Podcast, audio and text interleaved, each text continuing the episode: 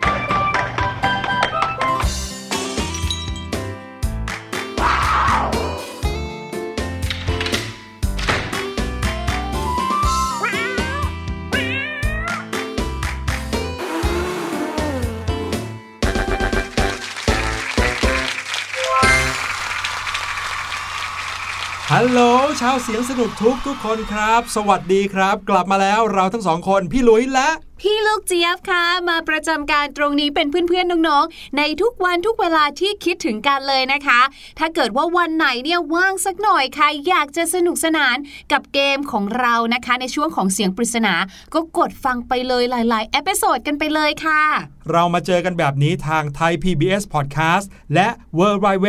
t h a i PBS Podcast com นะครับ พี่ลูกเจี๊ยบครับ วันนี้พี่หลุยมีความสุขมาก ๆ เลยละครับ ทำไมคะพี่หลุยอะไรมันจะขนาดนั้นถึงขั้นพูดออกมาเลยว่าวันนี้มีความสุขมากๆ เนี่ยโธ่พี่ลูกเจี๊ยบครับ ก็เป็นเพราะว่าวันนี้พี่หลุยแล้วก็พี่ลูกเจี๊ยบจะได้พาน้องๆ ไปรู้จักกับขนมมากมายเลยยังไงล่ะครับ แถมที่สำคัญนะ ยังเป็นขนมไทยอีกด้วยอุ้ยถ้าอย่างนั้นพี่ลูกเจี๊ยบก็มีความสุขมากๆเหมือนกันเลยค่ะ เพราะถ้าเป็นเรื่องกินเนี่ยขอให้บอกเลยละค่ะน้องๆ ครับ ถ้าพูดถึงขนมไทยแล้วน้องๆ รู้จักขนมไทยชนิดไหนกันบ้างครับ สำหรับพี่หลุยนะฮะก็คงจะต้องเป็นขนมชั้นครับ เพราะว่าชอบขนมชั้นมากๆเลย น้องๆล่ะครับ มีเมนูไหนในขนมไทยทั้งหลายที่น้องๆ ชอบเป็นพิเศษบ้าง วันนี้จะพาน้องๆมารู้จักขนมเหล่านั้นกัน และจะได้รู้ด้วยว่าขนมไทยอะไรที่ว่ากันว่าเป็นขนมมงคล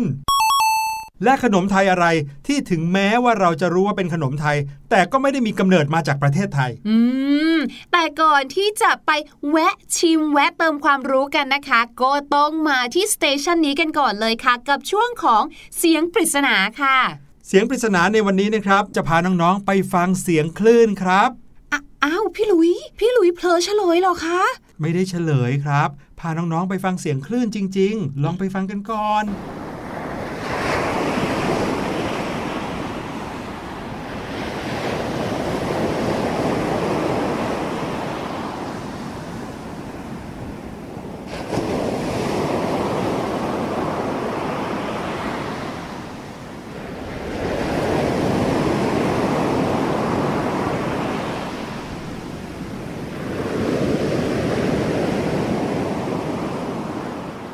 เป็นไงกันบ้างครับ ฟังเสียงคลื่นแล้วรู้สึกผ่อนคลายสบาย เหมือนนั่งอยู่ริมทะเลจริง ๆ เลยใช่ไหมล่ะครับ พี่ลูกเจี๊ยบรู้สึกอย่างนั้นไหมรู้สึกเคลิ้มเพลิดเพลินมากๆเลยล่ะค่ะ ว่าก็ว่านะคะพี่หลุย โจทย์เสียงปริศนาในวันนี้คืออะไรเหรอคะ ไม่มีอะไรจะถามน้องๆเหรอคะ ก็พี่หลุยให้น้องๆ ฟังเสียงคลื่น ฟังกันแบบเคลิ้มๆสบายๆ ก็หวังว่าน้องๆ เนี่ยจะนับเสียงคลื่นไปด้วยนะสิครับ ว่าเสียงคลื่นที่น้องๆ ได้ยินเมื่อกี้นี้ รู้หรือเปล่าว่า คลื่นซัดเข้าฝั่งไปกี่ครั้งครับ โอ้โห พี่หลุย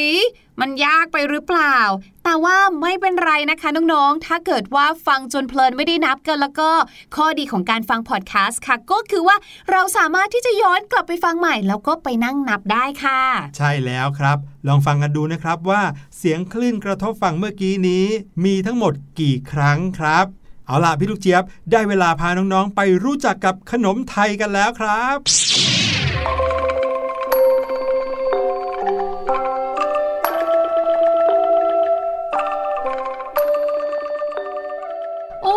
พี่หลุยทำไมมันเยอะแยะละลานตาขนาดนี้น่ากินไปหมดเลยค่ะแหมว่าก็ว่านะถ้าอย่างนั้นเนี่ย พี่หลุยจะต้องอธิบายเรื่องอะไรนะคะ ขนมไทยใช่ไหมเริ่มไปก่อนได้เลยค่ะ พี่ลูกเจี๊ยบขอชิมขนมไทยไปก่อนละกัน โอ้โห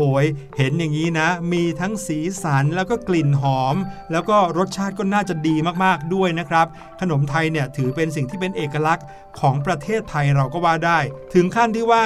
มีนักท่องเที่ยวหลายคนเลยนะ ที่ลงทุนเดินทางมาที่ประเทศไทย เพื่อที่จะได้มาชิมขนมไทยนะครับ ใช่ ที่เราเห็นขนมไทยวางเรียงรายหลากหลายมากมายขนาดนี้เนี่ยส่วนใหญ่แล้วก็มักจะเห็นกันที่ร้านค้าร้านขายขนมใช่ไหมแต่รู้หรือเปล่าครับว่าในงานบุญของประเทศไทยเราเนี่ยในอดีต หรือแม้แต่ปัจจุบันนะครับ ในหลายพื้นที่เขาก็ยังมีการเอาขนมไทยมาเรียงรายกันแบบเนี้ยเยอะแยะเต็มไปหมดแบบนี้เลยล่ะครับ ใช่อย่างบ้านพี่ลูกเจี๊ยบเนี่ยนะคะ ถ้าเมื่อไหร่ก็ตามที่มีงานบุญเนี่ยนะคะ ก็จะต้องมีขนมไทยนะ เหมือนกับว่าทางผู้ใหญ่เขาเนี่ยก็จะมีความเชื่อเขาว่า มันจะมีขนมไทยบางอย่างจริง ๆ แล้วหลายอย่างเลยด้วย ที่ชื่อเขาเนี่ยเป็นชื่อที่ดีเป็นมงคลแถมสีของเขาเนี่ยค่ะ ผู้ใหญ่เขามองว่าเหมือนทองอืมเจ้าสีเหลืองสีส้มเนี่ยใช่ครับ เดี๋ยววันนี้เราจะได้มารู้จักกันด้วยว่า ขนมไทยที่ว่ากันว่าเป็นขนมมงคลนั้นมีอะไรบ้างนะครับ พูดถึงขนมไทยแล้วเนี่ยน้องๆ เคยสงสัยไหมว่า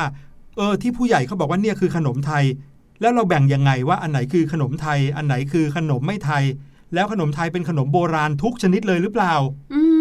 อย่างพี่ลูกเจี๊ยบอย่างเงี้ยถ้าถามแบบนี้พี่ลูกเจี๊ยบจะมองว่าขนมที่เป็นขนมปังเนี่ยค่ะ น่าจะเป็นของฝรั่งหมดอืมส่วนขนมที่หน้าตาสีส้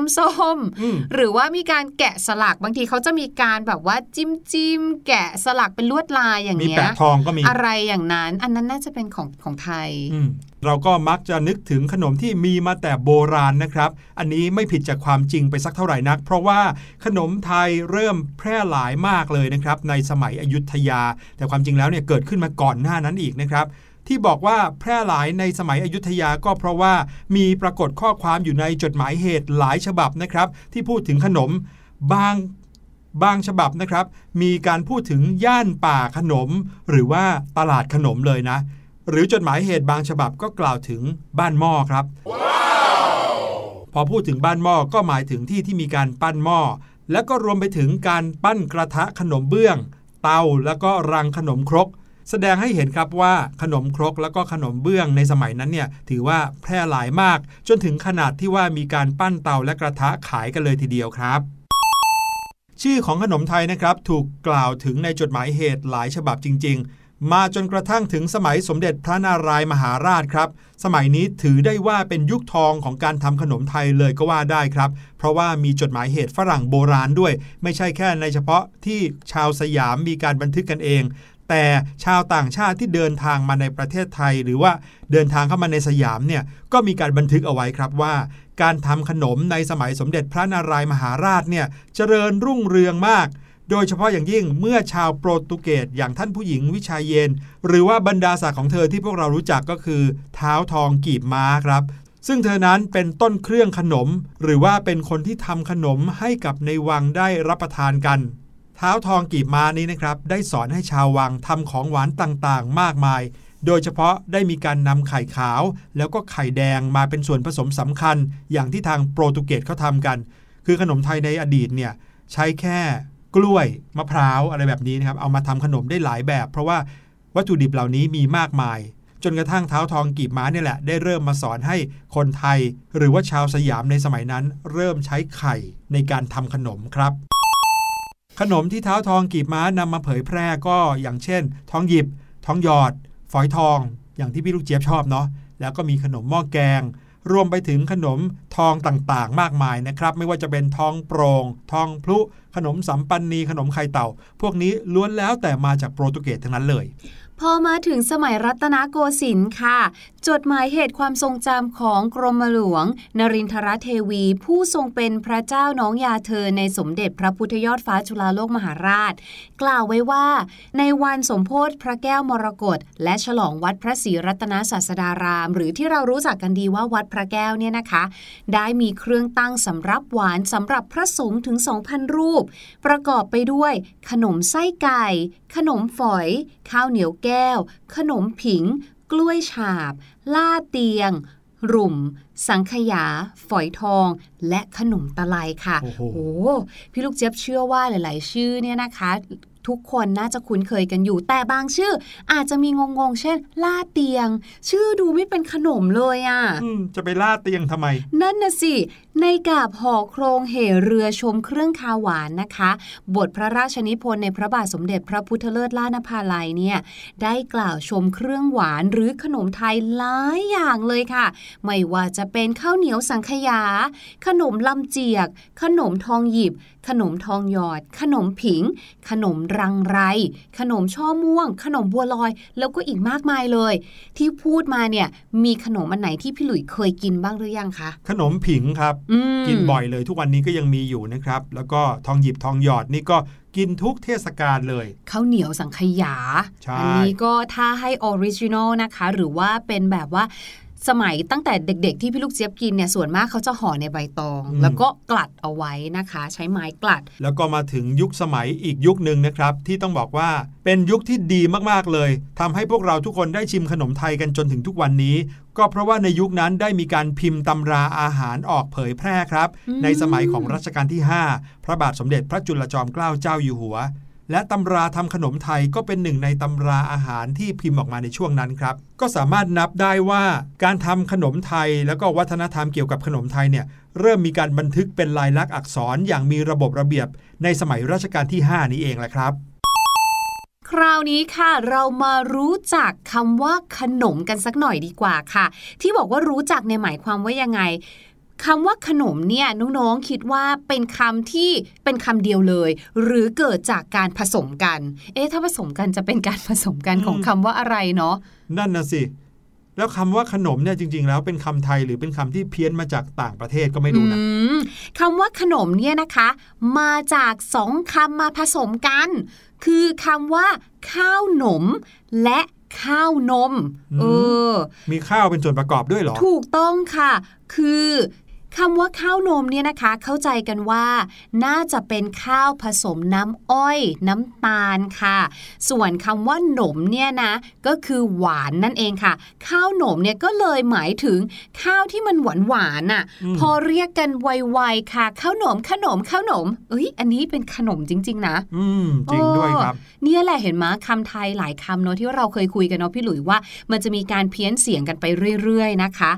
ส่วนที่ว่ามาจากข้าวนมเนี่ยนะคะเขาบอกว่าอาจจะหมายถึงข้าว เอาไปคลุก เคล้ากับนมค่ะ ซึ่งความหมายอันนี้เนี่ยนะคะมาจากตำนานแขกโบราณ ยกตัวอย่างเช่น ข้าวมัทุปายาตคุ้นกันไหมคะน้องๆ ข้าวมัทุปายาตก็คือข้าวที่นางสุชาดาทำถวายพระพุทธเจ้าเมื่อตอนตรัสรู้นั่นเองอืมอันนั้นก็เป็นข้าวหุงกับนมนะคะ ครับคำว่าขนมเนี่ยมีใช้กันมาหลายร้อยปีแล้วค่ะ แต่ก็ไม่ได้มีหลักฐานยืนยันอย่างแน่นอนนะคะ ว่าเป็นปีไหน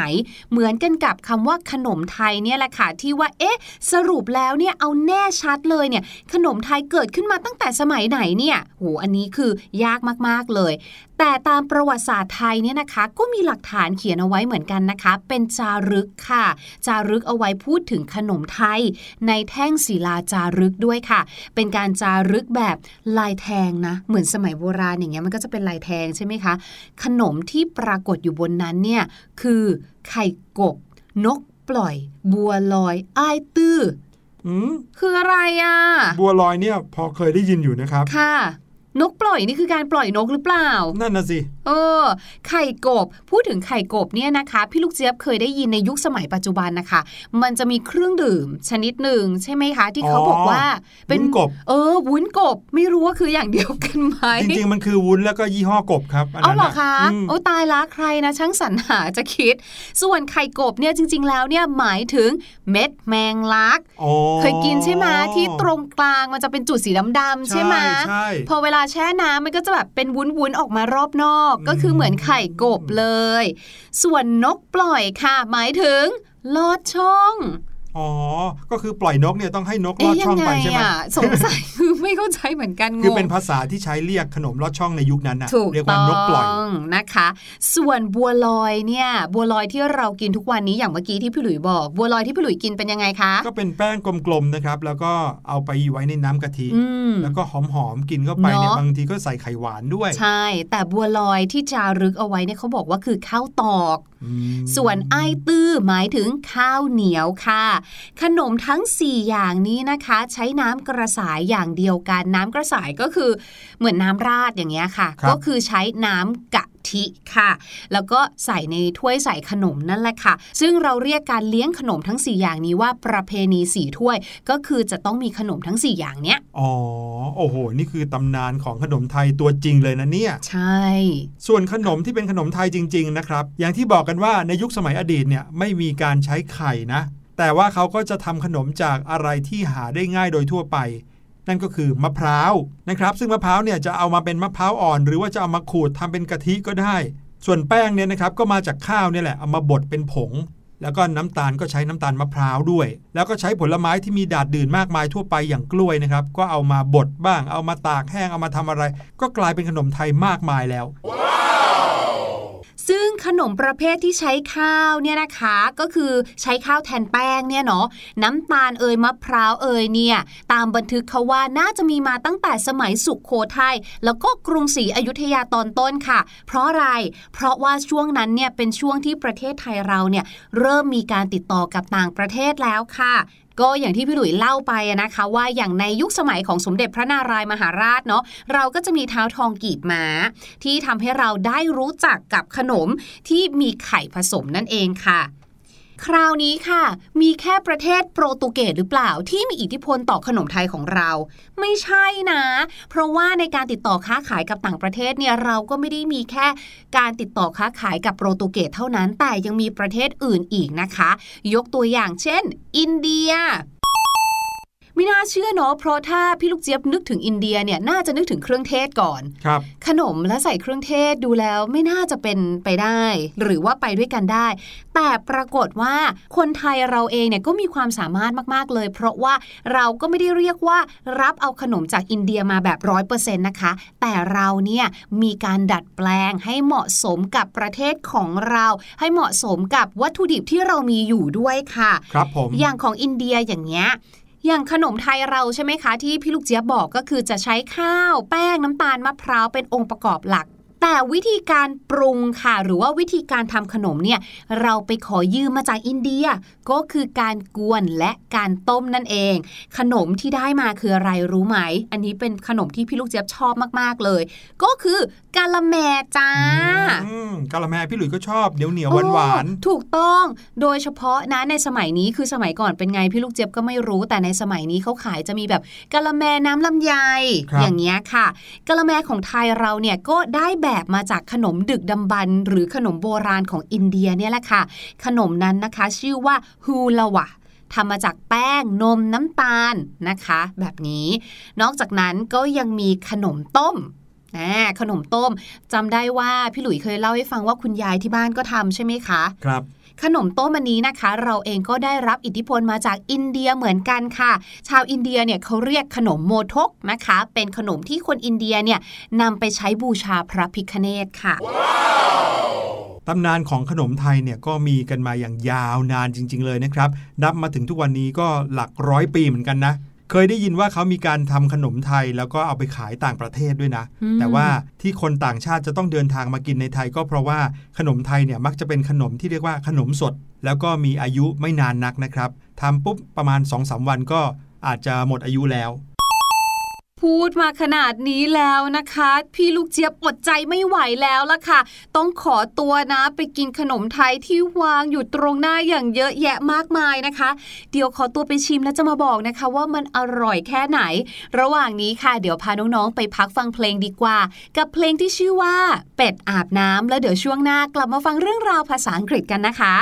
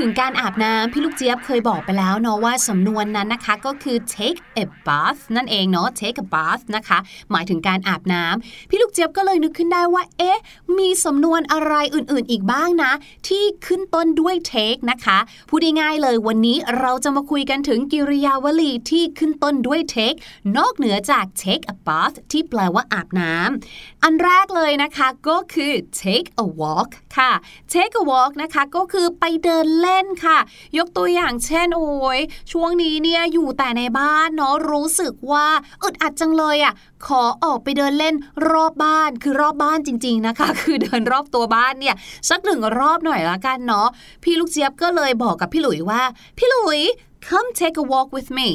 come take a walk with me ะพี่หลุยไปเดินเล่นกัน ไม่เอาหรอกครับ พี่หลุยยังดูซีรีส์ไม่จบเลยครับพี่ลูกเจี๊ยบหืมเนี่ยเป็นอย่างเงี้ยพี่หลุยอะถ้าอย่างงั้นสงสัยพี่ลูกเจี๊ยบเนี่ยจะต้อง take it outside แล้ว it ในที่นี้ก็คือ take the television outside เอาโทรทัศน์ออกมาไว้ข้างนอกเลยดีกว่า พี่หลุยเนี่ยจะได้ไม่ต้องอุดอู้อยู่แต่ในบ้าน ออกมายืนแกว่งแขนข้างหน้าบ้านบ้างสิคะอ๋อ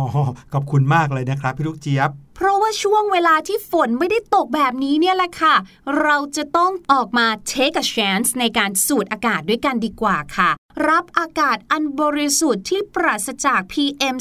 2.5 นะคะ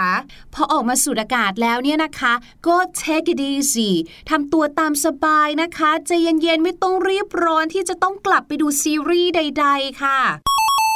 วิตายละแกว่งแขนไปแกว่งแขนมาค่ะพี่หลุยมือพี่ลูกเจี๊ยบไปชนอะไรก็ไม่รู้ ช่วย take a look ช่วยดูให้หน่อยสิคะเนี่ยว่าแขนพี่ลูกเจี๊ยบตรงเนี้ยมันไปโดนอะไรมาทำไมเลือดออกล่ะคะเนี่ยโอ้โห พี่ลูกเจี๊ยบครับ ดูเหมือนกับว่าเราจะใช้คำว่าเทคได้ในแทบทุกสิ่งทุกอย่างเลยนะ ใช่แล้วค่ะ และในช่วงเวลาแบบนี้นะคะ ก็อย่าลืม take care of yourself ดูแลตัวเองกันด้วยนะคะ ใช่แล้วครับ ขอบคุณพี่ลูกเจี๊ยบมากๆเลยนะครับแต่ว่าตอนนี้ได้เวลามาเฉลยเสียงปริศนากันแล้วละครับ ลองนับกันด้วยนะครับ